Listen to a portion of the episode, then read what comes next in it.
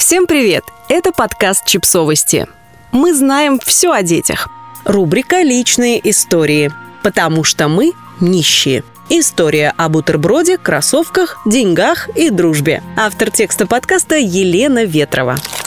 Помню тот момент из детства, когда я вдруг осознала, что мы бедные – это произошло в декабре незадолго до Нового года. Мой старший брат, закончивший 9 классов и не имевший никаких планов на будущее, начал работать на стройке, чтобы не сидел дома. Он получал небольшую, но все же зарплату, которую добавлял в семейный бюджет а проще говоря, клал в ящик в комоде, где хранились все имеющиеся у нас деньги. В том декабре родителям пришлось особенно туго. В какой-то момент денег не осталось совсем. В комоде лежало лишь тысяча рублей, оставшаяся от зарплаты брата.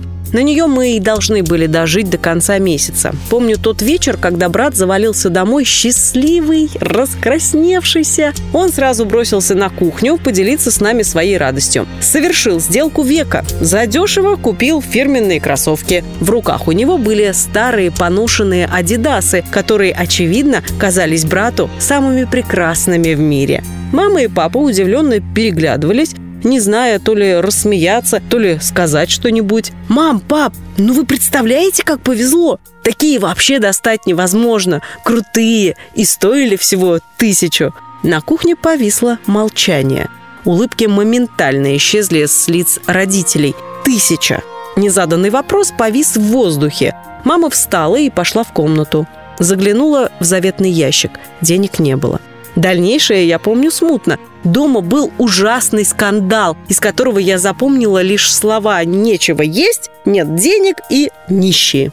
Я плохо спала в ту ночь и на следующий день забыла взять в школу завтрак. На перемене моя одноклассница Света жевала бутерброд, а я грустно сидела и думала о жизни. Когда она спросила, почему я без завтрака, я вдруг сказала, потому что мы нищие и почувствовала, как краска заливает мое лицо, ползет по шее и тяжело стекает куда-то в район живота. Мне вдруг стало мучительно стыдно. До сих пор не знаю, почему я это сделала. Слова как будто вырвались изо рта помимо моей воли. Я не собиралась и не хотела признаваться в том, что у нас нет денег, что дома был скандал, что, наверное, у меня не будет подарка на Новый год. Но сказала. Света посмотрела на меня и с сочувствием сказала, «Завтра я тебе тоже принесу бутерброд».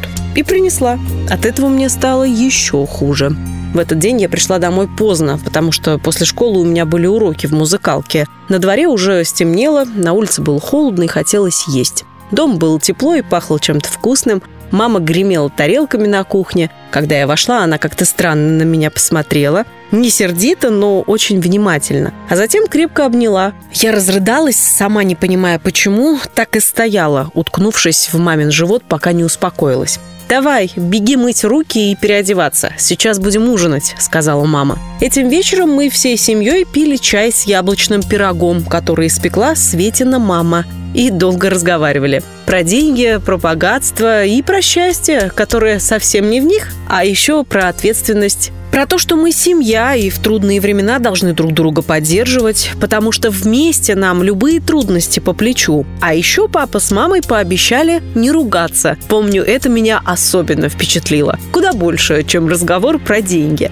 На выходных мы с мамой испекли печенье, орешки, а в понедельник я отнесла их в школу угостить Светку. Похоже, она тоже поговорила с мамой, потому что про нищих и богатых мы больше не вспоминали. Зато после того случая стали подружками подружками и дружим до сих пор.